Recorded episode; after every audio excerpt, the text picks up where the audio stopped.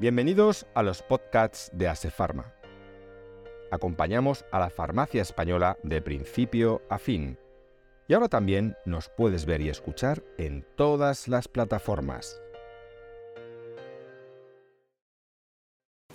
Jauma Pei, el invitado que tenemos hoy en los podcasts de Asefarma, es director general de la Asociación para el Autocuidado de la Salud. Aunque estudió empresariales, bueno, tiene una larga trayectoria ligada al sector de la salud, a la industria y ha dejado su huella en empresas como Novartis, Sanofi, Mayer, Pei, bienvenido a los podcasts Asefarma. Muchísimas gracias por aceptar nuestra entrevista. No, muchas gracias por invitarme. Es una oportunidad, ¿no? Podamos hablar de autocuidado. Eso es, que es muy necesario además. Yo creo que sí. Y sobre todo para empezar, antes de preguntarte, la típica pregunta, ¿qué es ANEP? ¿Qué hacéis en ANEP? ¿Desde cuándo funcionáis en ANEP? Yo quería preguntarte si tú crees que los españoles nos autocuidamos mucho, nos cuidamos en general. Yo tendría que decir que no suficientemente esto está claro, pero sí que es verdad que desde la pandemia de COVID nos estamos autocuidando más, ¿eh? sobre todo el concepto más preventivo, y lo vemos eh, a veces mirando eh, productos de autocuidado que están orientados al tema de prevención o incluso de autotest, lo que nos damos cuenta es que los españoles lo están utilizando mucho más, que quiere decir que ha quedado pues una conciencia de prevención ahí y que fomenta el autocuidado. Ha quedado un pozo ¿no? importante. Sí, claro, hemos visto que el no estar bien nos predispone a tener más patologías, enfermedades y por tanto, desgraciadamente, la pandemia nos ha puesto en alerta de esto. Y creo que en este sentido, y solo en este, puede verse positivo para el autocuidado. ¿Y qué es autocuidado? ¿Cómo lo definirías tú? Es una buena pregunta. Eh, es una filosofía final de vida. Eh, siempre decimos que lo más importante tendríamos que ser nosotros mismos. Y cuando empezamos en nosotros mismos, si nosotros estamos bien, los demás están bien. Por tanto, el autocuidarnos y el autocuidarnos adecuadamente nos permite que tardemos más tiempo en ser pacientes, por tanto, en que enfermemos y que necesitemos cuidados. Y por tanto es un tema que es muy importante. Lo digo como filosofía porque al final nos tenemos que imponer una, esta disciplina. El autocuidado es una disciplina que nos la tenemos que imponer porque al final esto nos permitirá disfrutar de, de la vida y de una buena calidad de vida. Muchas veces mm, creemos que autocuidado se puede asemejar al sírvase usted mismo, pero creo que es una concepción errónea. No sé qué opinas tú y quizá desde la oficina de farmacia sí que se vea un poco más claro porque ahí está el farmacéutico, que es un profesional sanitario y que tiene un papel muy importante en el autocuidado del paciente que entra. El autocuidado es un poco cosa de todos. La palabra autocuidado evidentemente es como muy personal, es muy de nosotros.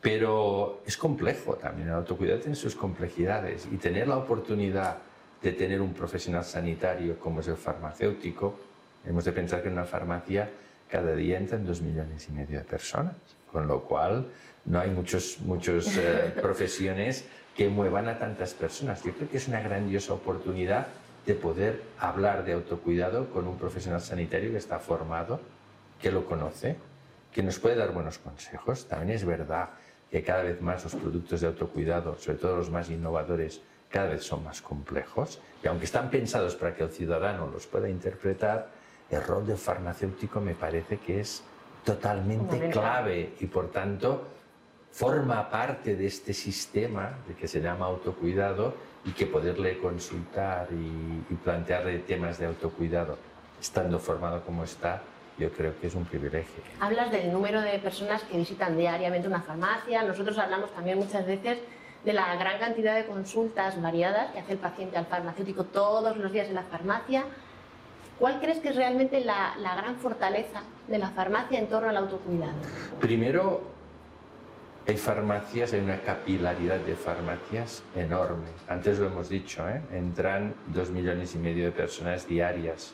Si vamos a un pueblo remoto de nuestra España vaciada, casi siempre habrá un botiquín o, una farmacia como único centro sanitario.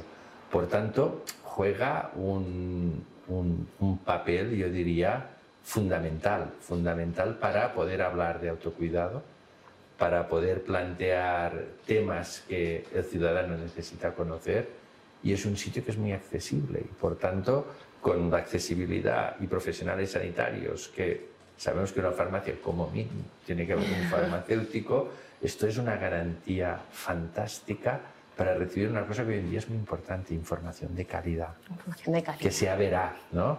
Está bien ¿eh? ir a doctor Google y tal, pero en la farmacia... Pero al final no es un punto sanitario, ¿verdad? Efectivamente, en la farmacia tenemos la garantía que vamos a recibir una, una buena información y por tanto es una garantía de que el autocuidado será de alta calidad.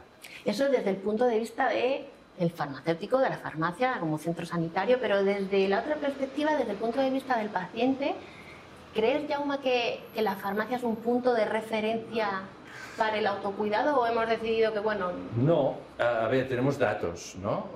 en nuestro sector, el sector de productos de autocuidado, un 90% de su actividad se centra en la farmacia, aunque hay otros canales, porque hay algunos productos que están presentes en otros canales, un 90%, con lo cual indica que el ciudadano lo tiene como centro de primera elección para hablar de autocuidado, para discutir sobre autocuidado, para adquirir productos de autocuidado, que también forman parte de, este ecosistema. Por tanto, para el ciudadano yo creo que nos enseña claramente que la farmacia es su primera elección en cuanto tiene que necesidades de autocuidado que sabe que se las van a cubrir bien por lo que decía antes, por haber un profesional, por ser accesible y por tanto por lo que significa y el valor que tiene. De hecho, los ciudadanos valoran mucho la función de la farmacia o farmacéutico, incluso después de la pandemia este valor yo diría que se ha, se, ha, aumentado. ¿Y qué perfil de pacientes son los que se autocuidan o en general todos realmente en diferentes medidas nos autocuidamos un poco? Es, es muy universal en el sentido de que el autocuidado al final afecta a todas las capas de población, sexo, edad, género, urbano, rural, pero sí que es cierto que hay capas de ciudadanos que tenemos que prestar especial atención. ¿En qué sentido?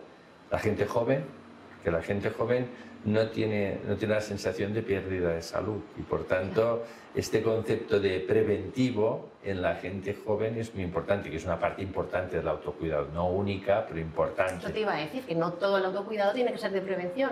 No, no todo, en absoluto. Tenemos a veces cuando tomamos un resfriado ya no, ya no, ya no es preventivo, tomamos un producto de autocuidado y no, no, es preventivo. Pero hay una parte de prevención en la gente joven que tienen una, una conciencia de, al no tener la conciencia de pérdida de salud, lo que indica es que el autocuidado ahí tiene que penetrar un poco más, aunque se va caminando. ¿eh? Cada vez tenemos también capas de juventud que es más exigente en el tipo de productos, cómo son, cómo debe de ser, cómo hacen su ejercicio, su alimentación, pero también tenemos otras capas que continúan con la fast food y etcétera, etcétera, etcétera.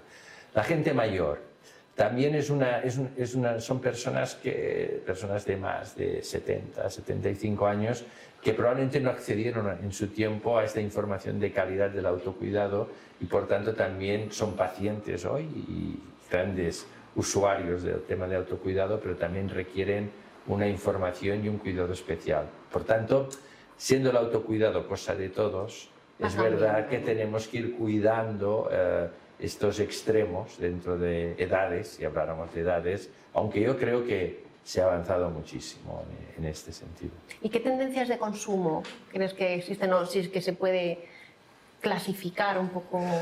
El tema preventivo ha, marcado después de COVID un, un, elemento muy claro. De hecho, tenemos categorías que están relacionadas con la prevención, o sea, por ejemplo, complementos alimenticios, incluso de cosmética y tal, que eh, la población ha incorporado en parte dentro de, dentro de sus hábitos. También el, este conocimiento de saber cómo estoy cómo, y en qué estoy. Por ejemplo, los productos de self-test, tenemos los test de COVID como un ejemplo muy claro que, que, nosotros lógicamente ya defendemos que sean sin prescripción, donde el ciudadano de una manera rápida puede saber cuál es la situación de su estado de salud. Siempre decimos que autotest no es autodiagnóstico. Claro. En el diagnóstico intervienen profesiones sanitarias, podemos consultar con un farmacéutico y, por supuesto, con un médico, pero al menos nos da la alerta de que tenemos un problema o que podemos tener un Porque problema. ahí es donde esté el reto, ¿no? Saber diferenciar qué es autodiagnóstico y qué no debe ser. Por eso nosotros siempre intentamos hablar de autotest, me autotesto, pero con este resultado puedo ir a consultar, puedo ir a consultar a un profesional sanitario. Yo creo que este grado de querer conocer más cómo es nuestra salud, esto se ha, se ha incrementado mucho. O sea, la gente empieza a entender, por ejemplo, parámetros de analítica clínica, que esto antaño eh, la gente habla de sus hematíes, habla de su, de su, de su velocidad de, de plaquetas, de su, de su GOT, de su... O sea, hay, la población hemos de pensar que en estos años ha evolucionado mucho en lo que es el conocimiento y el querer conocer su salud. Está, es una palabra que sí que se utiliza mucho, es muy fea, porque es de empoderado, pero está con, eh, con ganas de, de, de, de, de trabajar en su salud. Y creo que esto no es contrario a las profesiones sanitarias, al final es un complemento. Claro, un ciudadano bien formado, podemos tener un diálogo entre profesional sanitario y ciudadano, pues mucho mejor. Y por tanto, creo que esto es un facilitador. Por tanto, este tema preventivo y este tema de querer conocer cómo, en qué, eh, cómo está mi salud en los eh, autotest, por ejemplo, creo que es un buen ejemplo. Pues hay categorías tradicionales del mundo de, de autocuidado, como el mundo respiratorio, que también durante COVID hemos tenido mucho uso, el mundo del dolor y tal, pero ya son categorías más eh, de, de aliviar síntomas que están ahí, que se llevan utilizando desde hace muchos años con un nivel de eficacia y seguridad fantástico, pero digamos que probablemente lo que más ha aflorado ahora últimamente es este concepto más preventivo y de querernos conocer un poco más a nosotros mismos, ¿no? Nos conocemos, nos autocuidamos, pero también nos preocupamos de qué es lo que consumimos y ya no solo lo que ingerimos o lo que nos untamos, sino cómo están envueltos los medicamentos, los productos.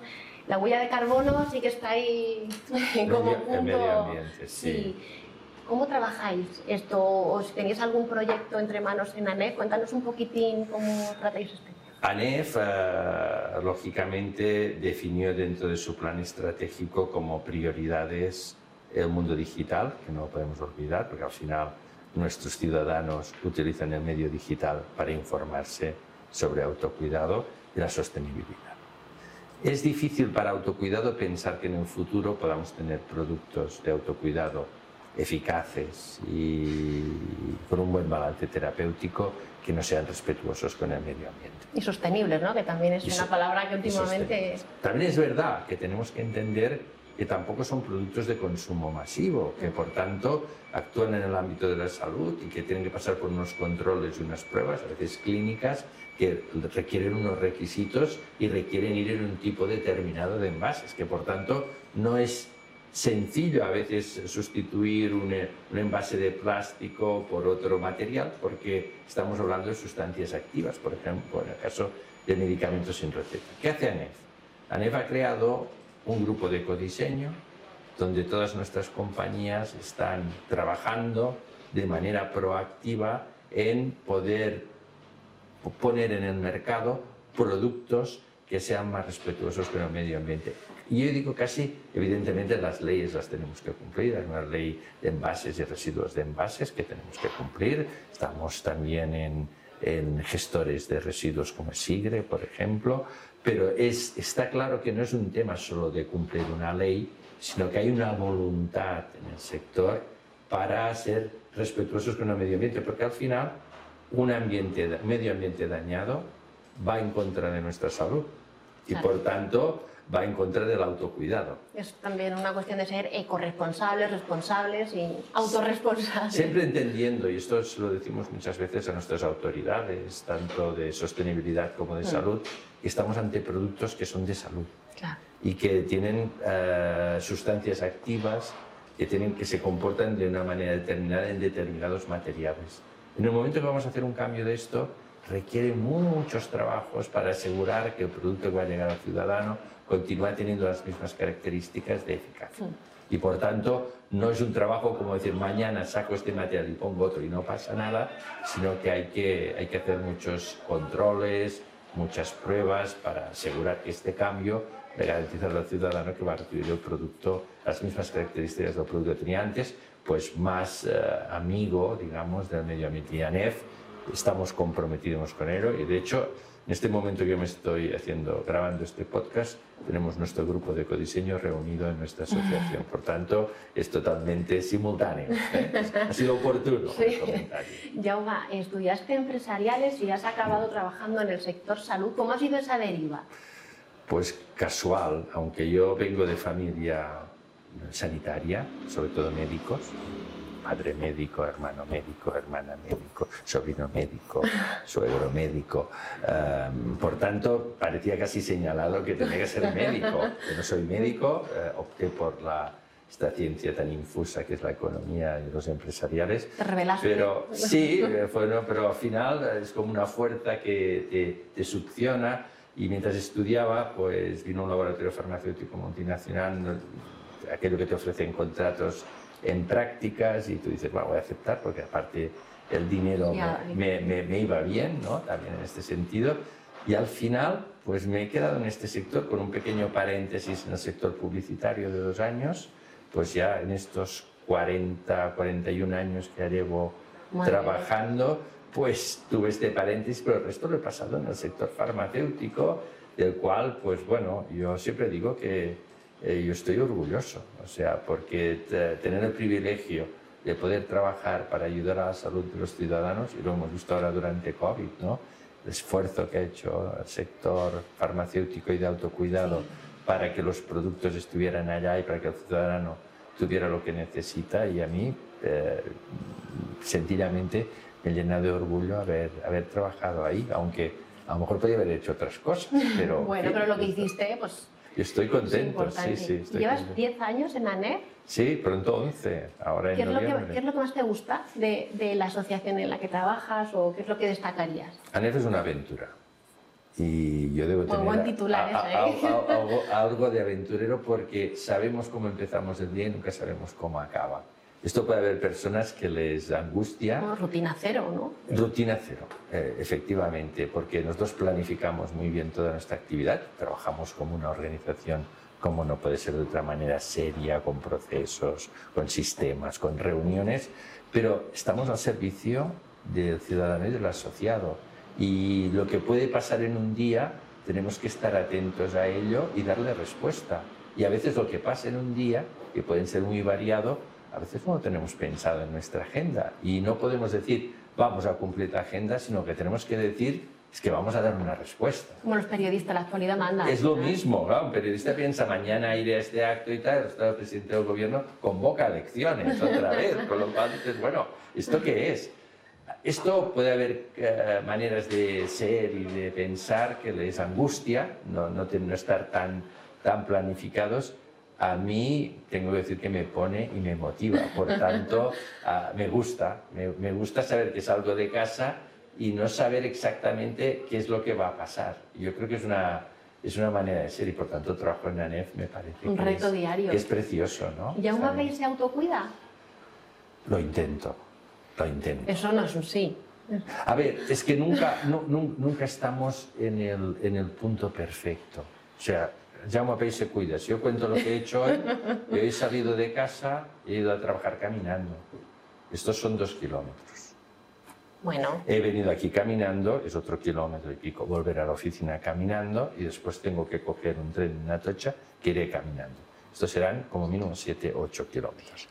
O sea, Jaime Pei lo que hace es decir, cuando estoy a una distancia menor de 2 kilómetros, yo no tengo coche aquí en Madrid, o sea, voy caminando y cojo transporte público solo cuando realmente son distancias. Siempre digo que el Bernabéu marca un poco el límite por un lado y Atocha marca el límite por otro. Pero intento caminar. Por tanto, esto está incorporado en mi vida. Cuido la, la alimentación porque ya tengo una edad que crecería en ancho y no de largo. Y por tanto, soy cuidadoso con el tipo de alimentos que tomo, la manera que tomo, aunque como de todo. Quiero decir, no, no hago dieta. Bueno, esto va a parecer contradictorio, pero a mí me gusta mucho la, la, pasta y el arroz. Eh, son platos que yo creo que son muy divertidos de comer, son, utilizan ingredientes de proximidad nuestros. Eh, Yo siempre digo que a los niños cuando son pequeños y cambian en su alimentación de papilas y tal, cuando les das pasta, están como entusiasmados. Yo creo que, que, la comida favorita macarrones. Eh, los macarrones y la escalopa, ¿no? Me encanta. Y el arroz me encanta porque es, aparte que soy un poco cocinitas, es un tipo de plato que admite muchos tipos de cocciones, de mucha manera. Y, y yo siempre ante un buen plato de arroz y un buen plato de pasta, estoy encantado. Evidentemente siempre digo que este tipo de platos normalmente tomarlos para comer y no para cenar, ¿no? Porque necesitamos hidratos de carbono. Yo siempre digo que al final en la alimentación necesitamos de todo. No es que tengamos que comer solo algunas cosas. Se puede tomar carne roja con precaución, se puede tomar pescado azul, pero en la medida determinada. se, se puede tomar. No tenemos España es que es un un, huerto y un productor agroalimentario, tenemos un privilegio, es el paraíso de la alimentación, porque tenemos que saber, y yo me lo intento aplicar con algunas licencias también fin de semana. también son parte del autocuidado, claro. Bueno, tenemos el Hay que estar feliz. Claro, antes no lo hemos hablado, pero el tema de enfermedad mental es muy importante y por tanto también tener satisfacciones y tal, y la alimentación forma parte de esta... Yo, yo lo intento, ya digo, no soy mega ejemplo, pero creo que calculé que desde que estoy aquí en Madrid he caminado más de 20.000 kilómetros. Madre mía. O sea que, que creo que, que sí, que, y, bueno, me hago mis revisiones, en fin, creo que estoy en la línea del... del que eres buen ejemplo para... Sí, podríamos hacer más cosas, pero creo que tengo el ejercicio de bicicleta de montaña también, en fin. Pues danos un, consejo para terminar, consejo para autocuidarnos, un consejo que sea así básico, que se pueda seguir. Yo, yo, creo que lo primero es que cuando nos levantamos o cuando nos vamos a dormir, sería bueno que pensáramos qué hemos hecho para autocuidarnos para nosotros mismos. Porque a veces hay, que no, hay días que no hemos hecho nada.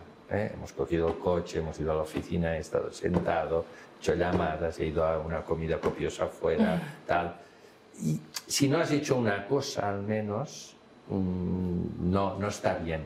Yo creo que eh, lo que decía antes, muchas distancias de nuestra actividad diaria se pueden caminar. Caminar eh, es, un, es un mover el cuerpo, es un, y por tanto, yo diría que si cada día moviéramos un poquito más piernas, ¿eh? decir, bueno, por, hay una distancia de un kilómetro, un kilómetro son 15 minutos caminando. Y a veces hay muchas distancias en nuestra vida que son de 15 minutos. 15 minutos, 15 minutos, 15 minutos, pues ya hemos incorporado media hora de caminar, pues ya tenemos una base y sobre todo intentarlo hacer algo rutinario, porque da mucha pereza. Hmm. Da mucha pereza, ¿eh? Empezando, ¿no? Sí. Yo, por ejemplo, para ir caminando en ANEF, eh, pues tengo que levantarme antes. Pero ya lo he incorporado en la rutina de mi vida y por tanto ya levantarme antes no es un problema.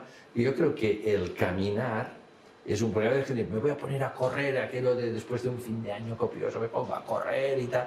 Yo creo que es, negativo esto, porque te frustra, te cansa, no lo haces bien y a lo mejor no es conveniente en el estado de forma en que estás.